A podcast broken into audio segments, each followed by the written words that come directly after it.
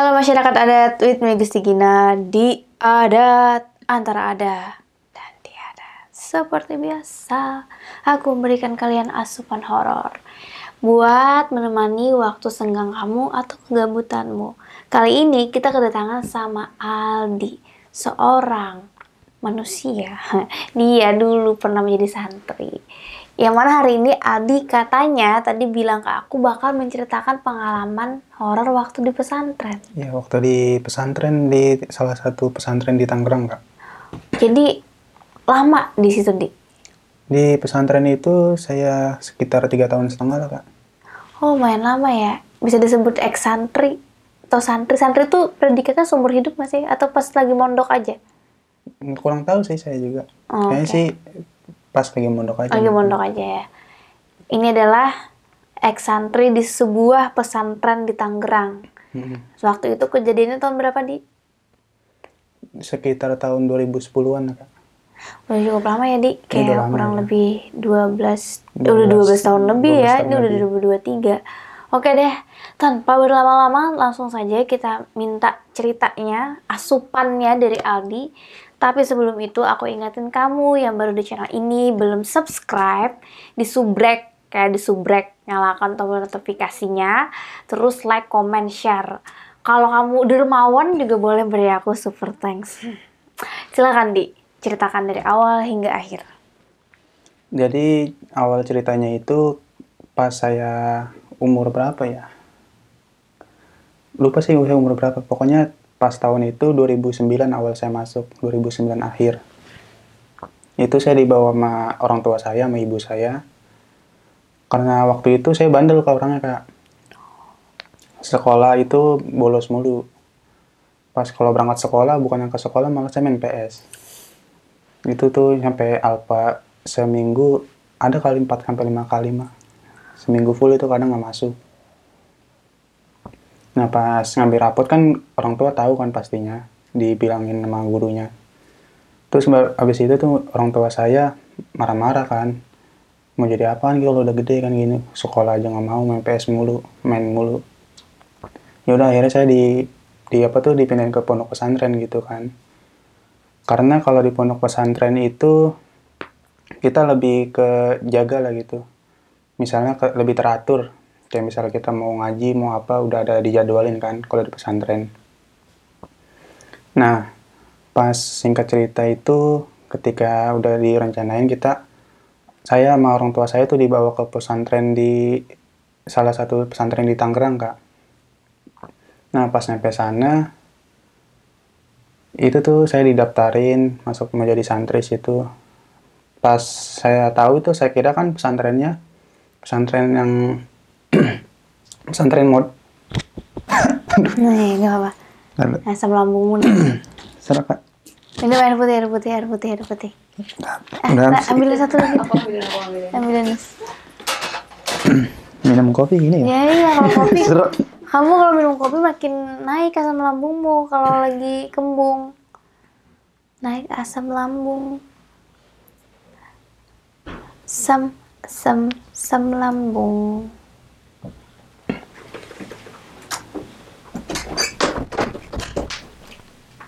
Mau yang dingin kah? Teh biasa. Iya, biasa aja. Ya biasa aja sih lagi lagi begitu.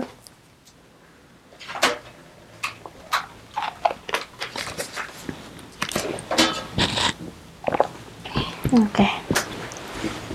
Enakin dulu deh perutnya, enakin dulu. udah?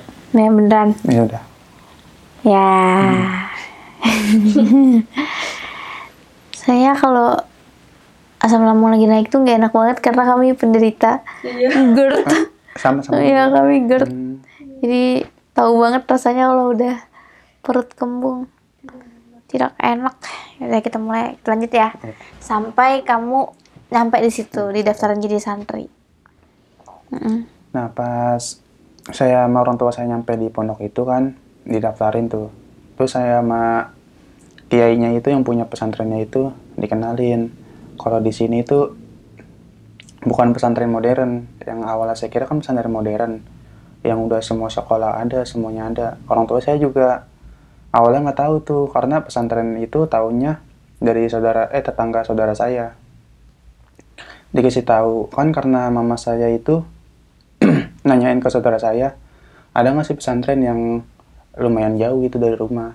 Soalnya kan kalau dekat dari rumah pasti tahu gitu arah pulang gitu kan.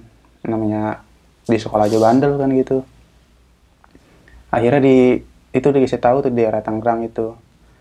Waktu itu kan saya tinggal di Jakarta Barat ke Tangerang kan lumayan namanya masih kecil nggak tahu jalan lah walaupun kalau sekarang lumayan deket sih kalau udah tahu nah pas nyampe situ dibilangin kayak gitu orang tua orang tua saya juga kaget. Saya kira di sini bakal disekolahin kan. Nah di situ tuh nggak ada sekolahnya cuma pesantren normal doang itu. Kalau hmm. orang nyebutnya itu pesantren salafi lah gitu. Yang cuma ngaji jadi cuma ngaji doang gitu. Nggak ada kegiatan kayak sekolah. Kalau misalnya mau sekolah itu juga jauh. Harus hmm. sekolah di luar bukan di pesantren itu. Nah pas datang situ saya di itu tuh apa tuh santri lamanya dipanggil sama kiainya itu suruh ngajak saya keliling dulu ngeliat-liat suasana di pesantren itu rumah apa tuh namanya asramanya kayak gimana tempat ngajinya gimana tempat sholatnya kayak gimana. Sambil kenalan sama santri-santri lain kan. Nah pas di situ tuh pas saya kira kan pesantrennya kayak udah udah bagus lah gitu itu ternyata pesantren baru kak pesantren baru yang kalau nggak kata dia itu kata santri lamanya itu sekitar baru setahun dua tahun lah.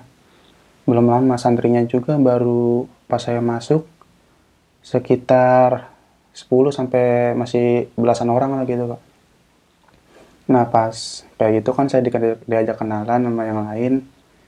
Setelah itu setelah keliling-keliling dari pesantren itu saya ke depan lagi tuh pamitan sama orang tua saya pas pamitan sama orang tua saya orang tua saya pulang saya ditinggalkan. Dan mulai dari situ tuh saya mulai beradaptasi kan. Sama lingkungan pesantren. Terus minum, minum, minum, minum, minum. nggak apa-apa kalau misalnya dirasa nggak enak. Tapi kalau mau makan makan aja dulu. Beneran ini mah. Hmm.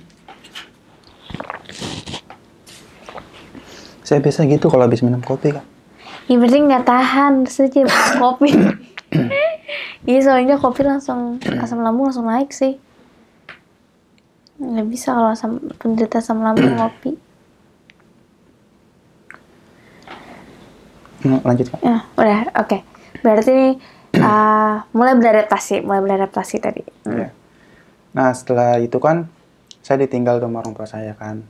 Nah mulai dari situ saya mulai beradaptasi tuh sama lingkungan pesantren kayak di kegiatan pesantren itu jadi kita ngajinya habis maghrib sama habis subuh. Nah kalau siang itu kadang ngaji juga kadang enggak. Tergantung kiainya gitu. Karena kan pesantren baru. Belum belum rame muridnya juga belum rame santrinya. Jadwalnya juga belum tersusun gitu kan. Cuma semau kiainya doang gitu. Kalau mau ngaji ya ngaji itu hmm. Nah, pas di situ setelah se setengah sebulan lah, sebulan lama di situ kan udah mulai akrab kan sama santri lain sama suasana di di pesantren itu tuh. Saya di eh, iya tempat tidur saya itu kan di pesantren itu ada dua kayak dua asrama lah. Kalau di sana itu disebutnya kobong kan. Kobong. Kobong ya. Jadi ada kobong satu sama kobong dua. Nah kobongnya itu di apa tuh berhadap-hadapan lah. Satu pintu kobong satu menghadap ke samping pintu kobong dua. Nah di situ tuh kamar saya di di pojok sebelah kanan kobong dua. Nah mulai dari situ kan saya tuh mulai terbiasa mulai akrab lah sama suasana pondok situ. Nah yang kalau mau saya ceritain yang horornya itu pas ketika habis ngaji kan kita rutinitas itu ngaji habis maghrib sampai sekitar isya jam 8an itu kita selesai. Nah pas selesai itu kita makan biasanya makan. Habis makan kita ngumpul tuh di majelis. Ngumpul di majelis itu sama ustadznya bukan kiainya kan itu kiai sama ustadznya beda. Kalau kiai jarang-jarang ngajar. Kalau ustadznya itu dia yang rata-rata setiap hari ketemu nah pas di situ setelah makan kita bareng-bareng makan kita kumpul tuh di majelis bareng-bareng sama semua santri. Cerita-cerita lah gitu kan yang di sini tuh kalau di pesantren ini tuh nggak boleh begini nggak boleh begini kan karena saya baru saya dengerin aja kan. Terus kayak apa tuh ustadznya itu bilang sama yang anak santrinya itu bilang kalau di sini itu ada penunggunya ada yang bukan penunggunya siapa ya kayak ngejagain gitu kayak emang udah ibaratnya kata kalau kata ustadznya itu santrinya kiainya itu santri dari makhluk dari jin gitu bangsa jin Oh, jadi di pesantren itu ada santri manusia ya kalian, Mm-mm. ada juga santri jin. iya kata ustadznya itu kayak Hmm, gitu Oke, lanjut terus gimana? Nah, pas di situ dibilang kayak gitu. Jadi nggak boleh aneh-aneh di sini, nggak boleh macem-macem, nggak boleh yang semena-mena gitu lah. Harus ngikutin aturan walaupun di sini aturannya belum banyak gitu kan. Cuma masih bebas lah gitu. Nggak kayak pesantren-pesantren. di balik. Iya. aturannya masih bebas Hmm. Nah, di pesantren itu kan aturan masih bebas. Jadi walaupun kayak gitu nggak boleh semena-mena lah gitu. Nah, dia diceritain. Terus teman saya tuh yang salah satunya, salah satu sebut aja si siapa ya? Indra, Indra. Indra. Si Indra dia bilang nanya kayak gini, Tat, emang ada apa aja Tat di sini? Lu mau tahu ntar takut lu kalau udah tahu gitu. Kata dia, enggak lah Tat, saya kan pengen kenalan sambil ngeledekin ustadznya gitu. Ya ntar bilang saya panggilin ya orang itunya. Jinnya itu saya panggilin. Kata teman saya, jangan bercanda, bercanda. Terus akhirnya ustadznya itu ngomong, ngasih tahu kalau di sini itu ada tiga yang nungguin. Yang satu kata dia sih bentuknya kayak tuyul. Dia itu ngejaganya, oh iya, di pesantren saya itu kan kobong tadi dua. Di eh, wilayah pesantren itu masih banyak, ada empang kak, empang-empang punya kiainya. Empangnya sekitar ada 4 sampai 5 lah gitu, 5 empang. Jadi ini kobong satu, kobong dua kan gini. Sepanjang jalan ke di sini maj- majelisnya tempat ngaji, tempat sholat. Di situ tuh. Nah pas di sepanjang jalan mau ke majelis itu ada empang kak. Nah di situ tuh katanya di empang itu yang ngejagain itu si tuyul itu. Setiap malam dia keliling muterin empang itu. Nah yang kedua itu katanya kuntilanak lah. Berbentuk kayak kuntilanak kalau disederhanain gitu kalau kata ustadznya itu. Tapi dia emang nggak ngeganggu gitu kak. Nggak ngeganggu. Dia kalau di kuntilanak ini ngejaganya di perbatasan pesantrennya sama rumah warga gitu. Perbatasan situ tuh. Nah yang satu lagi tuh katanya sih kayak orang nyebutnya kayak kata dia kayak gundurwo gundurwo itu tapi bukan gundurwo kata dia. Pokoknya wujudnya kayak gundurwo tapi nggak serem. Kalau gundurwo kan serem kata orang. Dia nggak serem malah baik. Tiga-tiganya itu juga baik sebenarnya. Asal kita nggak yang aneh-aneh lah di situ. Nah singkat cerita kayak gitu kan habis cerita-cerita kayak gitu pada takut kan ya. Terus akhirnya ya udah tuh malam itu balik lagi tuh ke karena udah malam kan di situ nggak boleh tidur sampai malam banget kan. Balik ke kamarnya masing-masing tuh ke asramanya masing-masing lah kobong masing-masing tidur.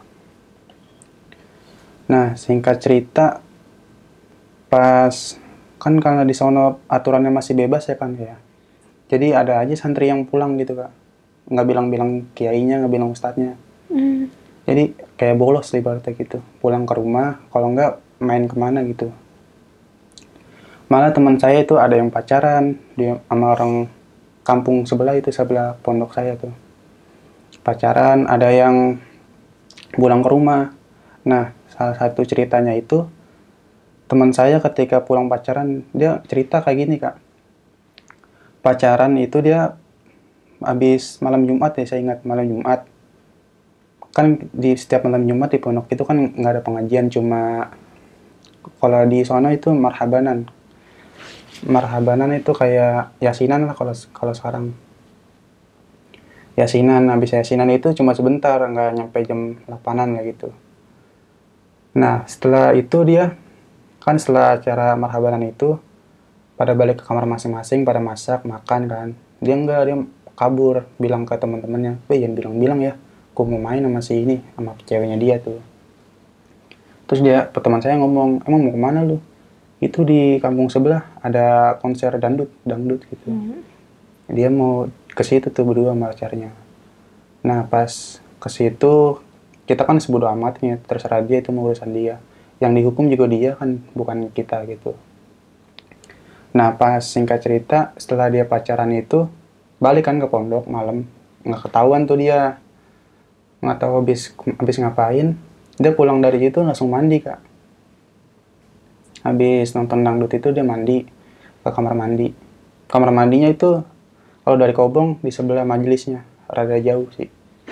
Jalannya itu di sebelah majelisnya. Tapi kamar mandi masih bareng-bareng. Terbuka juga sih maksudnya nggak terbuka banget. Nah di situ tuh ada tempat alat-alat masak juga. Ada apa juga gitu tempat naruh-naruh barang. Pas dia mandi tuh malam-malam sekitar jam 11 pas baru datang kan dia langsung mandi kamar mandi itu pas dia lagi mandi katanya apa tuh panci yang digantungin di samping tembok samping bak mandi itu jatuh sendiri kak. Jatuh sendiri tuh dia takut kan. mungkin dia awal-awal dia mikir lah ini mah tikus kali lah. Lanjut mandi dia tuh sebodoh amatin kan. Pas dia lanjut mandi kayak gitu nggak lama lagi apa tuh osengan itu namanya? Nah, spatula. ya spatula kayak gitu jatuh juga. Terus dia mulai takut dia langsung ngeringin badan pakai anduk langsung lari ke kobong. Dia cerita tuh. Kan dia sambil ke kobong dia sambil kayak ketakutan gitu. Ditanya sama teman-teman tuh lah lu bisa ngapain lu kayak ketakutan gitu?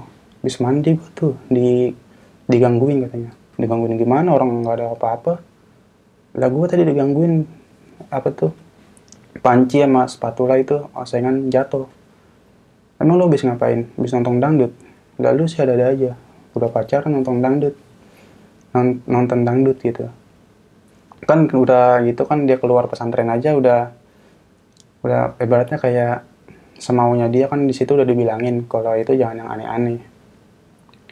Nah pas di situ dia kayak gitu tuh mungkin sama pacarnya ngapain kan. Jadi orang apa tuh penunggu situnya. Yang tadi saya bilang tiga itu dia nggak suka. Akhirnya digituin digangguin nah pas itu dia balik ke pondok balik ke kobong tidur tuh bis cerita kayak gitu tidur. Besokannya udah normal lagi nggak ada kejadian apa-apa. Nah pas singkat cerita juga itu kegiatan kayak biasa lagi. Kayak misalnya malam ngaji siang ngaji gitu sore ngaji subuh habis subuh ngaji. Nah kalau setelah setengah tahun kalau nggak salah berlalu tuh. Itu normal lagi tuh nggak ada apa-apa kan saya di situ di pondok itu sekitar tiga tahun setengah kan kayak itu setelah saya setengah tahun di situ tuh baru apa ya baru mulai ngerasa kalau pondok itu tuh bukan pondok-pondok kayak pondok yang lain gitu. Kayak di situ masih apa ya kalau orang-orang itu orang luar orang desa-desa situ kalau misalnya anaknya nggak bisa tidur minta air ke guru saya ke kiainya orang kesurupan minta air ke kiai saya. Hmm. nah pas di situ juga makin lama makin makin lama saya tahu tuh apa yang ada di pesantren itu kan. Di situ kayak masih apa ya praktekin ilmu-ilmu gitu kayak penarikan gitu kak. Hmm. kayak misalnya batu cincin itu nggak ada kita dari dari sini nih. Kita kayak baca-baca wiridan apa gitu Ntar di tangan kita tiba-tiba ada batu cincin dari mana gitu Muncul sendiri. iya batu mistik itu mistis batu mistik Kok bisa kayak gitu ya? ada keris sekarang batu batu cincin Kamu pernah praktekin nggak pernah saya Tapi kamu pernah ngeliat? ngeliat kalau ngeliat pernah itu ustadz saya yang kayak gitu Jadi emang tadinya di tangan dia awalnya nggak ada apa-apa. Enggak, dia kan awalnya itu kalau kayak gitu pas saya taunya itu dia malam-malam di majelis itu wudhu sholat kan wajar kayak gitu kan sholat di pesantren. Nah, pas saya kamar mandi, saya ngelihat dia habis sholat itu udah kayak sila lama gitu. Saya kira zikir biasa ya kan. Terus saya liatin kan karena saya penasaran, saya liatin di belakang tuh di, dia madep ke kiblat. Saya duduk di sama teman saya itu berdua. Duduk di apa sih samping pintu. Kan majelis itu gede, kayak aula gede lah gitu. Dia madep kiblat, kiblat paling depan. Saya sama teman saya di belakang tuh ngeliatin ngeliatin dia ngapa-ngapain. Awalnya saya nggak tahu. Pas dia udah selesai, dia ngasih tahu ke saya, si ustadznya itu, nih batu gitu ya. Batu apa ntar? Ini tadi habis narik, narik apaan? Kan saya nggak tahu tuh. Ini narik, emang belum dikasih tahu. Hanya, ya nggak tahu. Jadi kita, kalau buat dia itu, kayak misalnya dia punya, kayak batu-batu yang punya kekuatan gitu, isinya dalam punya kodam lah kayak kodam Hmm. atau jimat lah gitu kan batu jimat.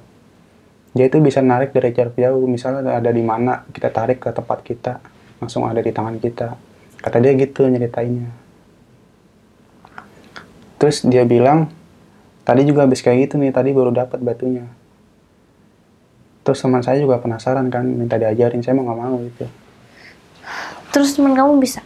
teman saya nggak tahu. Kayaknya belum belum tahu deh. Saya udah lama sih nggak itu. Mm-mm. mungkin sekarang udah bisa sih kak. Nah Terus, setelah kejadian itu kan saya tahu kan dia pesantren itu masih status satunya terutama kan. Masih meraktekin ilmu yang kayak gitu kan. Yang menurut saya itu kayak gimana ya? Kayak kurang pas lah gitu kan kalau mau pesantren. Nah pas setelah kejadian itu seminggu kemudiannya itu tuh mulai santri-santri yang lamanya juga setiap malam di atas jam 12 itu rata-rata kalau santri baru di atas di bawah jam 12 sudah tidur. Nah, santri lamanya itu di atas jam 12 ternyata pas saya tahu itu dia kayak masukin ilmu kehadiran gitu, Kak. itu maksudnya apa tuh ilmu kehadiran? Ilmu kehadiran jadi kayak misalnya tubuh kita dimasukin sesuatu. Kayak dirasukin gitu. Iya kayak dirasukin. Tapi itu kayak kata dia sih itu buat bela diri. Kayak misalnya di jalanan kita di dia todong dirampok atau diapain tuh dibegal. Kita baca doa itu aja, udah kita nggak ngerasa apa-apa. Tubuh kita kayak ada yang gerakin sendiri gitu. Hmm, jadi itu memang ada sebuah metode pembelajarannya ya, ada Iya. ilmunya Mm-mm. yang harus diamalkan. Iya. Yang mana kalau sudah berhasil, kita bisa memasukkan Manggil jin lah manggil biasanya jin, lah ya. gitu ya, masuk ke tubuh kita. Ya Iya, gitu ya. pas kalau kita lagi bahaya apa Mm-mm. gimana gitu. Oh, oke oke, ngerti dah. Terus terus Kalau kalau kata orang sekarang mah kayak wapak ya kan gitu.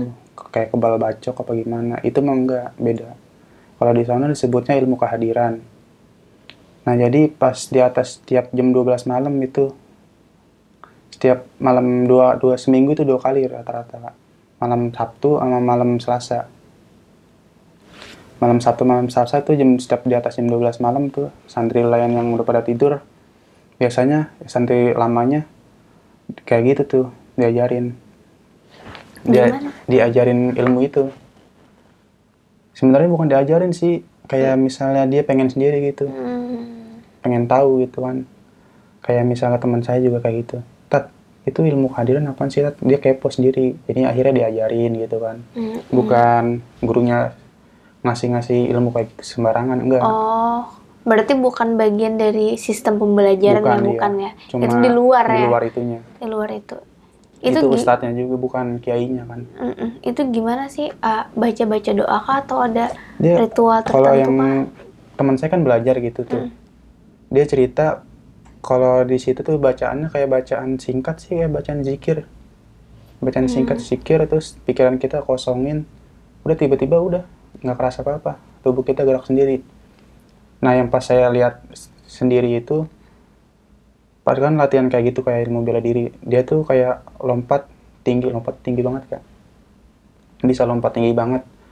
Asbes yang tebel itu tuh berapa tumpuk sekali giniin pecah jadi kayak kayak bukan dia gitu lah. Kayak dirasukin sesuatu gitu. Nah saya kaget kan di situ pas awal-awal tahu gitu. Pas besokannya pas saya tanya kayak gitu ilmu kehadiran kayak gitu gunanya buat kayak gitu. Nah pas setelah saya tahu gitu kan makin lama makin lama makin tahu. Terus di situ juga gurunya itu ngasih tahu kalau misalnya mau melihat orang ada ilmunya juga. Kalau misalnya mau bisa dikasih. Apa tuh melihat orang? melet melet. Oh, melet. Mm, Melet itu berarti kayak jampi-jampi gitu ya? iya. Buat narik cewek cowok gitu. Syaratnya itu dia yang saya tahu pas yang sedikit saya tahu itu pakai ular kak ular. Kita nyari ular nih misalnya kita mau belajar ilmu itu tuh. Hmm. kita nyari ular sendiri nih sebelum Jumat sebelum azan Jumat pokoknya sebelum Jumatan itu dari jam 9 ke sebelum Jumatan itu kita nyari ular. Ularnya itu langsung kita bacok di tempat langsung putus harus langsung putus. Palanya itu kita ambil pala ularnya itu. Terus? Habis itu dijadiin apa gitu saya nggak tahu. Dijadiin minyak kalau nggak salah. Udah kita pakai minyaknya itu. Pas kita deketin cewek yang kita suka nggak lama nggak lama kemudian cewek itu juga suka sama kita. Wow. makan pas guru saya itu teh ustadz saya ngomong kayak gitu cerita kayak gitu. Kan makin lama saya makin tahu jadi makin lama saya juga makin tertarik sih awalnya. Mm-mm. tertarik kayak gitu ilmu-ilmu yang kayak gitu. Nah setelah kit- saya udah beradaptasi itu udah setahun lah setahun di situ setahun lebih. Udah mulai terbiasa sama kegiatan yang di luar-luar kegiatan pesantren kan gitu. Nah kita kayak biasa lagi nih habis ngaji habis ngaji maghrib. Sampai isya jam 8 setengah sembilanan tuh. Kita ngobrol lagi tuh. Ngobrolnya tapi bukan ngobrol biasa ngobrol tentang ilmu penarikan itu pak. Yang ilmu penarikan. Karena teman saya ada yang mancing. Tat kasih tahu dong tat. Ini kalau narik itu gimana gimana gimana kan? Terus dikasih tahu juga nih caranya sedikit doang sih nggak semuanya. Jadi nggak tahu. Nggak tahu secara- detail gitu kak caranya gimana. Itu harus khusus berdua doang nggak boleh rame-rame. Jadi kalau kayak gitu tuh kita bisa misalnya kita mimpi. Mimpi ketemu mustika apa gitu atau batu apa yang punya penunggunya gitu. Di, di mimpi itu tuh setelah kita bangun kita bacain doa itu apa tuh yang apa yang ada di mimpi kita bisa datang. Wow, Kayak misalnya magic. kita- terakhir itu tuh pas ketika kita ngobrol kayak gitu kan ya panjang lebar kayak gitu. Nih guru saya ngomong kayak gini nih bentar lagi batu batu merah delima kata guru saya gitu batu merah delima Hmm. datang ke sini nih. Eh bener aja nih kak. Kan kita ngobrol kayak biasa. Udah tuh saya kira dia cuma bohongan kan kayak gitu saat saya. Pas nggak lama kayak gitu tiba-tiba dari atas langit itu ke depan pintu majelis. Hmm. ke depan pintu majelis ke rumput itu ada nyala merah. Kecil merah nyala dari atas jatuh ke bawah. Pas guru saya bilang noh "Oh, gitu doang noh doang. Santri yang lain dua orang saya sama teman saya itu datang ke situ. Pas saya lihat nggak ada Oh nggak ada, bukan batu yang jatuh tadi. iya tep- kita ngeliat nih misalnya kayak Cahaya cahaya merah, merah, jatuh ke rumput ini. Percis kita tahu di rumput ini. Pas kita ke situ nggak ada.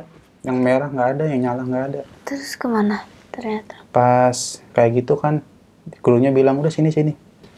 Guru saya merem. Lama-lama pas dia merem berasap tangannya. Ada di tangan dia.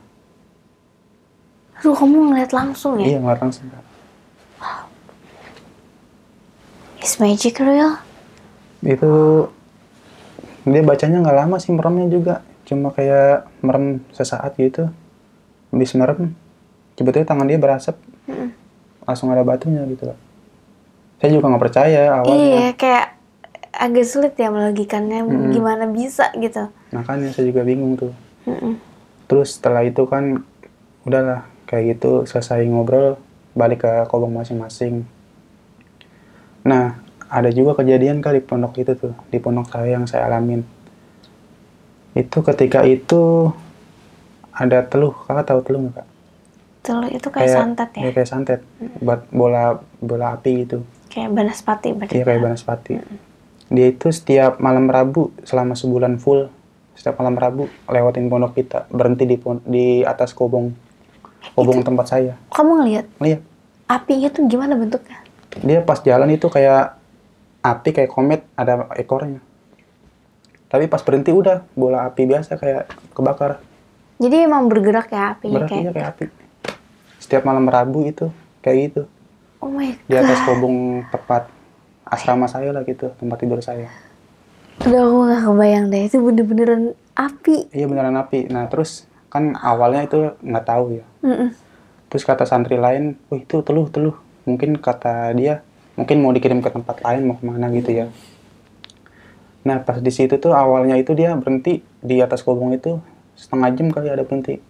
Terus teman teman saya tuh bilang ke ustadznya, tat itu ada api tat bola api teluh kayak gitu kan. Teman saya udah tahu itu teluh. Teluh di atas kobong itu ko- kobong A. Terus disamperin udah nggak ada teluhnya. Udah hilang. Nah terus itu ah mungkin orang iseng mau ngasih ke mana gitu kan. Awalnya sih pas pertama kali kayak gitu mikir positive thinking tuh nggak ada apa-apa. Kan besokannya juga nggak ada apa-apa lagi. Nah pas malam rabu lagi tuh ada lagi kak di situ. Sama persis. sama ya setiap sebulan full itu selama setiap malam rabu kayak gitu. Nah terus pas pas terakhir kali itu pas hari ke eh minggu keempat malam rabu lagi tuh kayak dibacain apa sama guru saya. Udah semenjak itu nggak nggak muncul muncul lagi. Pas ditanya itu katanya kiriman dari orang yang nggak suka sama kiai saya. Nggak suka sama kiai saya tuh mau nyelakain kiai saya tapi dijagain sama yang penjaga itu tuh. Yang tiga tadi. yang tiga tadi nggak bisa masuk dia. Jadi cuman di atas ya. iya di atas doang nggak bisa masuk ke dalam. Hmm. nah, kayak gitu tuh nah terus sama yang kejadian yang paling saya bikin trauma itu ada Apa tuh? jadi bukan trauma sih kayak iya trauma juga sih kobong saya itu kebakar kak Hah? kejadian tragedi kobong saya itu dua-duanya kebakar jadi pas selama kebakaran itu baju yang tersisa cuma baju yang saya pakai doang Gimana ceritanya sampai ada kebakaran di Nah, kobong kalian? Awalnya itu kan kayak biasa tuh kan. Kita kegiatan habis maghrib, ngaji, habis makan, mulai tidur kan. Nah, setelah makan itu kan biasa kita ngobrol-ngobrol dulu kan, tapi itu ngobrol bukan di majelis, sekarang di Kobong B, tempat teman saya tuh. Kan kobongnya itu satu kobong ada sekitar 4 sampai 5 kamar. Nah, itu ngumpul di satu kamar tuh rame-rame rame-rame ngobrol tentang tentang mistis-mistis kayak gitu juga kak hal-hal horor kayak teman saya yang teman saya alamin gitu. Dia kalau malam kan jadi masih bebas tuh. Kalau mau keluar mau beli jajanan mau beli makanan tuh boleh. Asal jangan yang aneh-aneh gitu kayak pacaran keluar mau ke mana itu jangan. Kalau mau ke warung doang beli makanan boleh. Dia ke warung itu ke warkop kalau nggak dia di atas jam 12 dia lapar tuh. Mau masak sendiri males. Akhirnya dia ke warkop. Makan di warkop pulang tuh ngelewat jalan kayak jalan kampung kecil gitu mau ke pondok saya. Itu dia dikejar kuntilanak kak disiram pasir. Dikejar. iya. Berarti kuntilanaknya itu dari atas dari pohon ngejar dia sambil ny- nyiramin pasir. Dia takut sambil lari itu nyampe pondok. Pas nyampe masuk ke dalam pon- wilayah pon- pondok udah nggak ada. Kuntilanaknya. hmm. Itu berarti pasirnya real. pasirnya ada kena di baju dia ada bekasnya juga. Oh jadi kalian bisa ngelihat bekasnya. bekas pasir yang ada. Waduh, duh, duh. kan pas dia ngerasa ada pasir gitu pas dia nengok ke atas ada itu kuntilanak nyiramin dia. Pas dia lari juga diuber di, sampai ke pondok. Terus terus ada cerita apa lagi teman-teman? nah pas cerita itu kan pada nggak percaya itu seriusan lu. Dia beneran pas dia kejadiannya sih udah lama katanya gitu bukan kejadian saat oh, itu. aku pikir itu dia kejadian cerita saat kan itu. cerita-cerita doang tuh. Mm-mm. lagi ngumpul cerita-cerita kayak gitu cerita horor. Sama yang pokoknya cerita-cerita kayak gitu loh kak. Tentang kuntilanak orang kayak gimana kunruwo tuh kayak gimana tuyul itu tugasnya ngapain aja kan gitu. Kayak misalnya buat nyari nyolong duit lah gitu kan cerita-cerita kayak gitu. Oh berarti kalian santri-santri di sana tuh kayak ibaratnya percaya gitu ya maksudnya sama hal ya dan sama hal mitis kayak itu percaya. percaya dan bahkan apa semuanya yang ngalamin hal horor. Maksudnya ada bertemu melihat kalau makhluk ngelihat goib itu semuanya nggak? rata-rata ngelihat. Kalau saya cu- cuma ngelihat sekelibatan doang. Tapi kamu ngelihat yang Banaspati itu itu ngelihat? Banaspati ngelihat itu asli.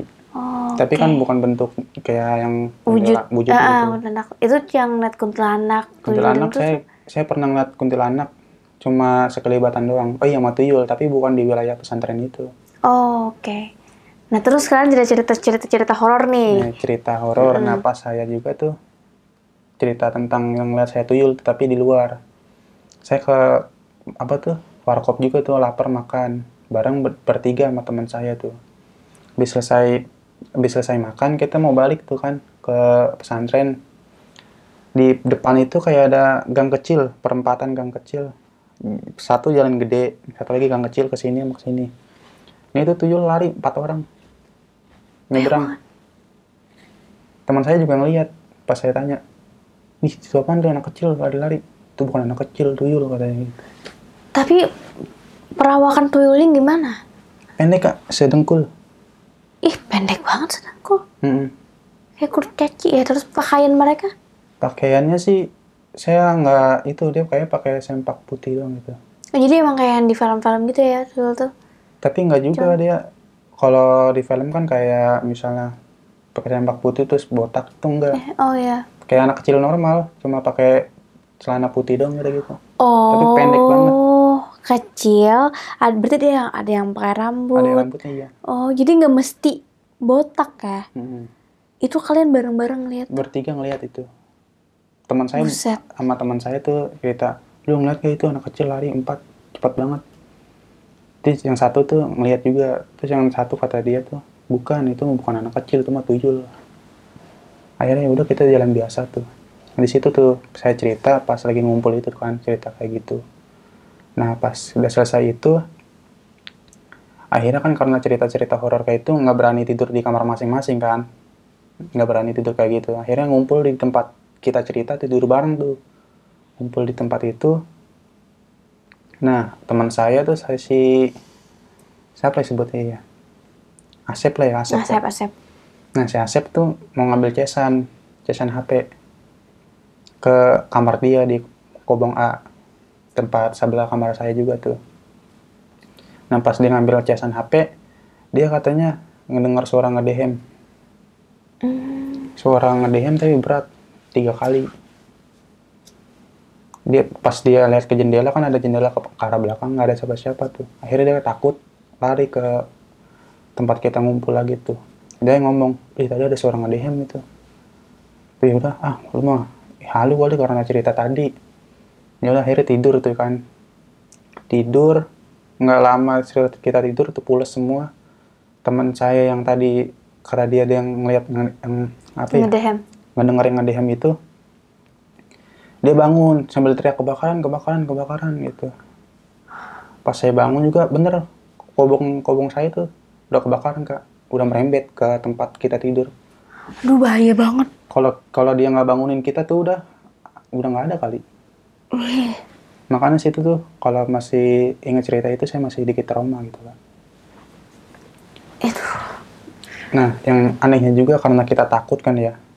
Kan pintu depan, ini kan kobong A. Kobong B kan pintunya madep ke samping kobong A ya kan ya. Nah, pintunya itu udah kebakar, jadi kita nggak bisa lewat lewat pintu. terus gimana Itu kita lewat, lewat jendela kecil kak. Teman saya yang anehnya tuh yang gendut. Lewat situ sekali lompat bisa masuk kak. Karena saking takutnya kali kayak. eh, kayak ini. gitu. Saya juga sekali lompat gitu, kena paku juga nggak kerasa gitu.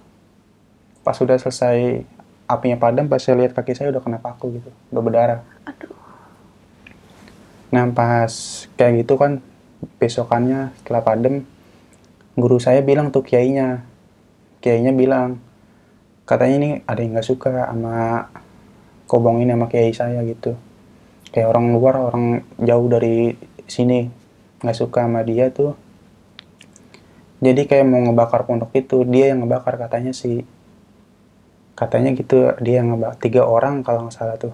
ngebakar pondok itu awalnya sih dia nggak ngeliat eh dia ngeliat-liat dulu katanya nggak ada orang di sini akhirnya aman dia ngebakar aja gitu Oh jadi itu ini yang ngedehem itu katanya itu penunggu itu yang gundurwo itu tuh yang saya bilang gundurwo baik itu oh sebenarnya mungkin dia ngasih tanda Ngasih ya. tahu, ngasih Ada tanda. manusia nih. ada yang mau ada yang nggak seneng mau Iya. nyel- nyelakain Oh berarti sih yang tiga orang suruhan suruhan yang nggak suka ya mungkin ya Mm-mm. datang ke sana bawa. sebelum itu sebelum dia datang dia ngasih tanda gitu Oh oh justru sebelum datang ya. sebelum dia datang dia Tapi kalian nggak ngeh nggak ya gitu ngerti. karena karena takut karena mungkin dia ngerasanya karena habis cerita horor kan mungkin disangkanya dia halu apa gimana Tapi emang pesantren saat itu nggak ada penjaganya security. nggak ada itu masih pesantren tradisional banget sih kak soalnya baru belum lama banget kan Oh jadi orang bisa Santri- masuk. iya, pagar masih- pagar tutup nggak?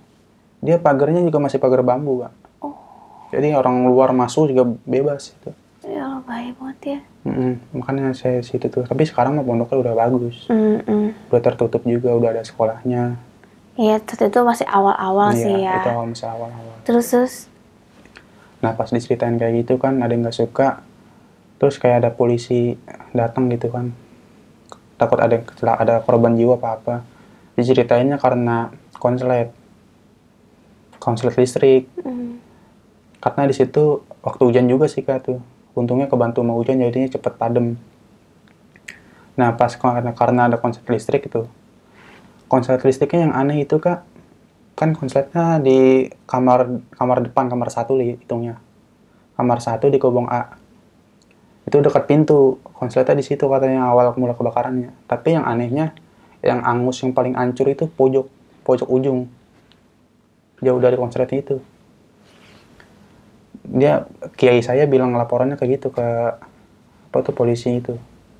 Jadi biar nggak ada nggak mau ada dendam lah gitu kan. Udah biarin aja. Kalau orang nggak suka ya udah nggak suka gitu.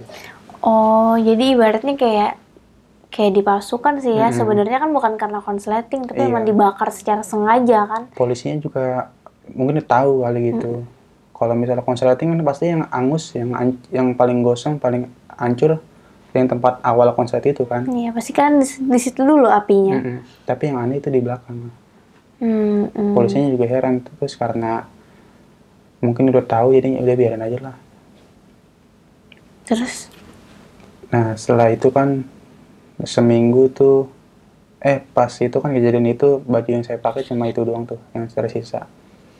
Akhirnya orang tua saya seminggu kemudian datang tuh bawain baju, bawain apa. Sambil nangis lah untung anaknya kenapa-napa kan. Terus setelah kejadian itu tuh normal lagi tuh pondoknya dibangun lagi. Pondok yang B, yang pondok A nggak dibangun. Dibiarin aja kayak gitu kebakar. Cuma dihancurin lagi tuh yang bekas kebakar dibuang-buangin gitu diambilin. Jadi itu jadiin empang doang jadiin empang lagi empang baru.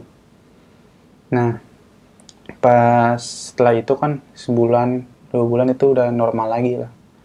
Nggak ngerasa yang aneh-aneh lagi. Nah pas terakhir kejadian itu tuh yang bikin saya merinding juga ketika apa ya di Kobong B kan sekarang tidurnya numpuk. Yang tadinya satu kamar itu 2 sampai tiga orang sekarang jadi 5 lima orang. Karena kobong satunya kobong A-nya kebakar kan. Nah pas tidur itu oh iya di samping kobong itu ada kandang kambing piaraannya kiai saya tuh. Nah di kandang kambing itu setiap malam setiap malam tuh kambing kayak bembean gitu kan mungkin minta makan kan ya. Tapi malam pas malam itu bembenya lebih lebih kayak kayak takut kambingnya gitu. Kayak takut saya iseng kan nyenterin ke kandang kambing karena rada jauh. Pas saya senterin ada bola mata merah kan dua di samping kandang kambing. Bola mata merah dua tuh. Terus saya bilang ke apa ya itu kalau santri lama sebutnya bukan santri sih kak. Jadi dia kayak nih kiai saya itu punya emak. Hmm. emaknya itu udah rada lumayan tua sih waktu itu. Nah dia itu si laki-laki ini kayak suka sama itu. Jadi dia nggak mau pulang gitu. Udah mau ngikut ke situ aja. maksudnya gimana gimana? Si kiai Nih, punya kiai punya emak. Mm-mm. Mm. ada satu orang cowok tuh dari luar dari luar pesantren dari luar Oh, berarti itu bukan santri nih. bukan Orang luar ya. orang luar orang tapi luar. udah di situ udah bertahun-tahun karena dia suka sama emaknya kiai itu suka dia bilang suka tapi nggak mau jadi itunya cuma dia bilang maunya mau jadi anaknya Oh. mau jadi anaknya dia Jadi memang si laki-laki itu tinggalnya di pesantren itu juga. iya udah bertahun-tahun katanya di situ bareng dari sebelum pesantrennya ada katanya gitu Dia di mana tinggalnya? Bareng kalian kah atau iya tidurnya bareng Oh, tidurnya jadi jadi ibaratnya kayak jadi santri juga ya? Iya kayak san- kayak santri sih, dibilang santri sih santri tapi kayak bukan juga gitu. Hmm. Kayak dia, dia emang nggak ngaji, karena dia orangnya kayak rada-rada gitu kak. Oh, kayak orang dengan gangguan kejiwaan Mm-mm, gitu iya, ya? kayak gitu. Oh. Tapi kalau diajak ngobrol mah normal, Mm. cuma kayak mentalnya aja kali gitu nggak tahu. Hmm. Nah saya bilang ke dia tuh pas ngeliat itu, namanya Masa. Sasa itu ada ada bola mata merah dua. Dia karena mungkin karena karena setengah setengah setengah lah kak. Dia ngiranya dia itu maling, ngiranya maling. Akhirnya dia bawa golok ke apa tuh ke kandang kambing. Karena dikiranya maling kan mau nyolong kambingnya. Dia akhirnya ke sono tuh minta anterin saya, saya senterin. Itu mau bukan orang sa, itu maling maling dia kan nggak percaya sama orangnya pokoknya ngomong maling maling mulu pas nyampe samping kandang kambing ngeliat pocong kak Kalian berdua? dia ngeliat pocong Oh. pas itu dia langsung kabur kalau saya saya cuma nunggu di samping ini kan kobong saya nih kandang kambing di pojok saya nunggu di sini depannya doang saya senterin gitu. Pas dia bilang itu pocong-pocong sambil lari udah saya juga kabur saya nggak ngeliat.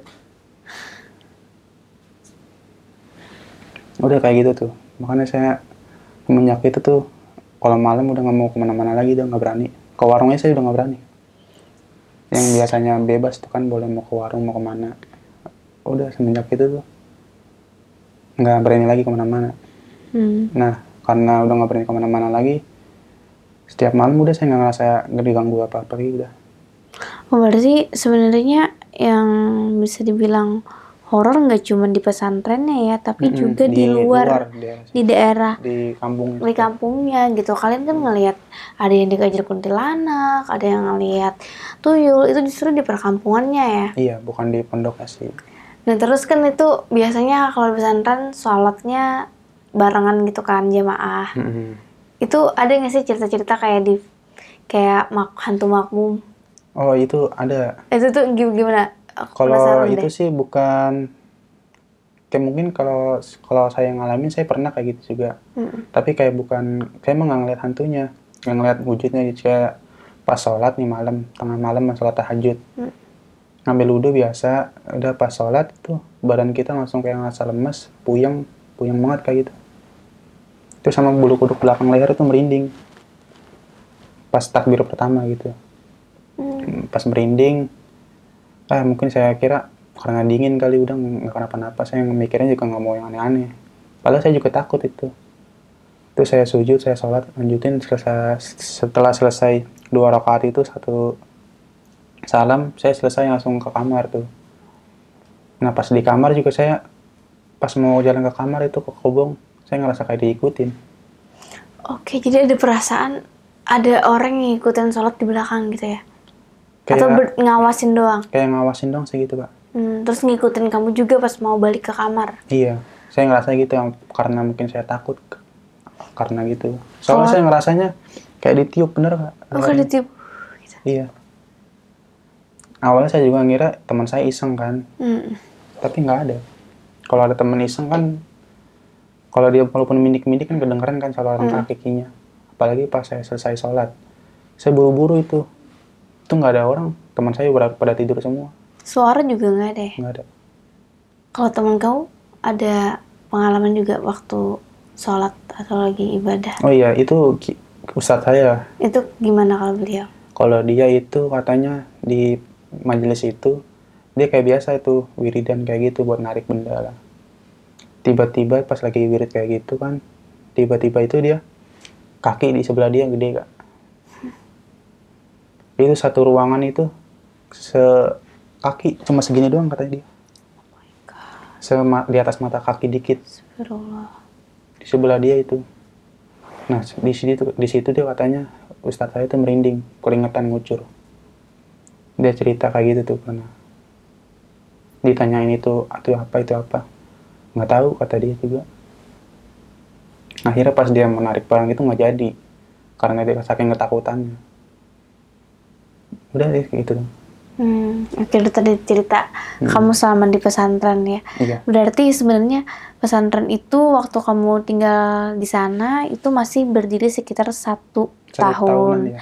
Tahun Terus juga santrinya masih sekitar belasan orang. belasan orang awal Dan memang dikasih tahu sama ustadznya bahwa ada jin yang nunggu nunggu di situ. Ada yang menjadi santri, ada yang memang bertugas melindungi ya, Hmm. melindungi. Tapi santri-santri di sana pun akhirnya Nggak- juga nggak merasa terganggu nggak merasa terganggu. kalau nggak Tapi bandel gitu kalau nggak bandel ya. Hmm. Tapi yang main-main keluar itu yang pacaran lah, ketemuan. yang, apa, yang ketemuan di luar gitu ah, ah, ah, yang pokoknya yang aneh-aneh gitu. aneh-aneh akhirnya ngalamin lah ya Mm-mm. hal-hal horor. Terus eh, yang aku dengar lagi cerita kamu tadi ternyata di pesantren itu juga mengajarkan hal-hal yang bersifat menurut aku mistis sih, mistis ma- magis gitu ya. Iya. Kayak ilmu pen- ilmu kehadiran, ilmu penarikan, pelet iya. dan lain-lain ya.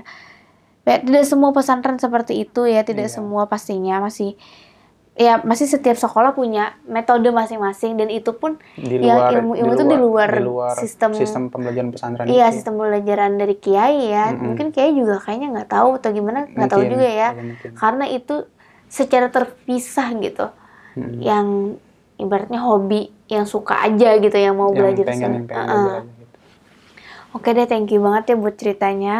Tapi menurut aku lumayan aduh, yang menakutkan tadi adalah kebakaran sih. Iya, Karena masih itu- trauma sih saya juga. Iya.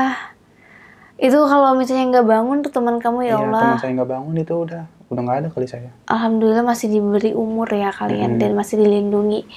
Ya itu tadi ya cerita dari Aldi waktu pengalaman dia nyantri di sebuah pesantren baru di daerah Tangerang pada waktu itu dan ternyata di sana terjadi hal-hal yang menurut aku mistis dan magis gitu. Jadi itulah tadi cerita dari Aldi dia berbagi kepada kita. Nah di antara kalian nih apakah punya pengalaman serupa atau nggak usah nyantri deh nggak usah di pondok pesantren tapi pernah ngelihat kayak Banaspati, Tuyul, kayak dilihat Hmm. Aldi atau kamu ngelihat orang-orang yang benar-benar bisa ah, menarik hal gaib gitu.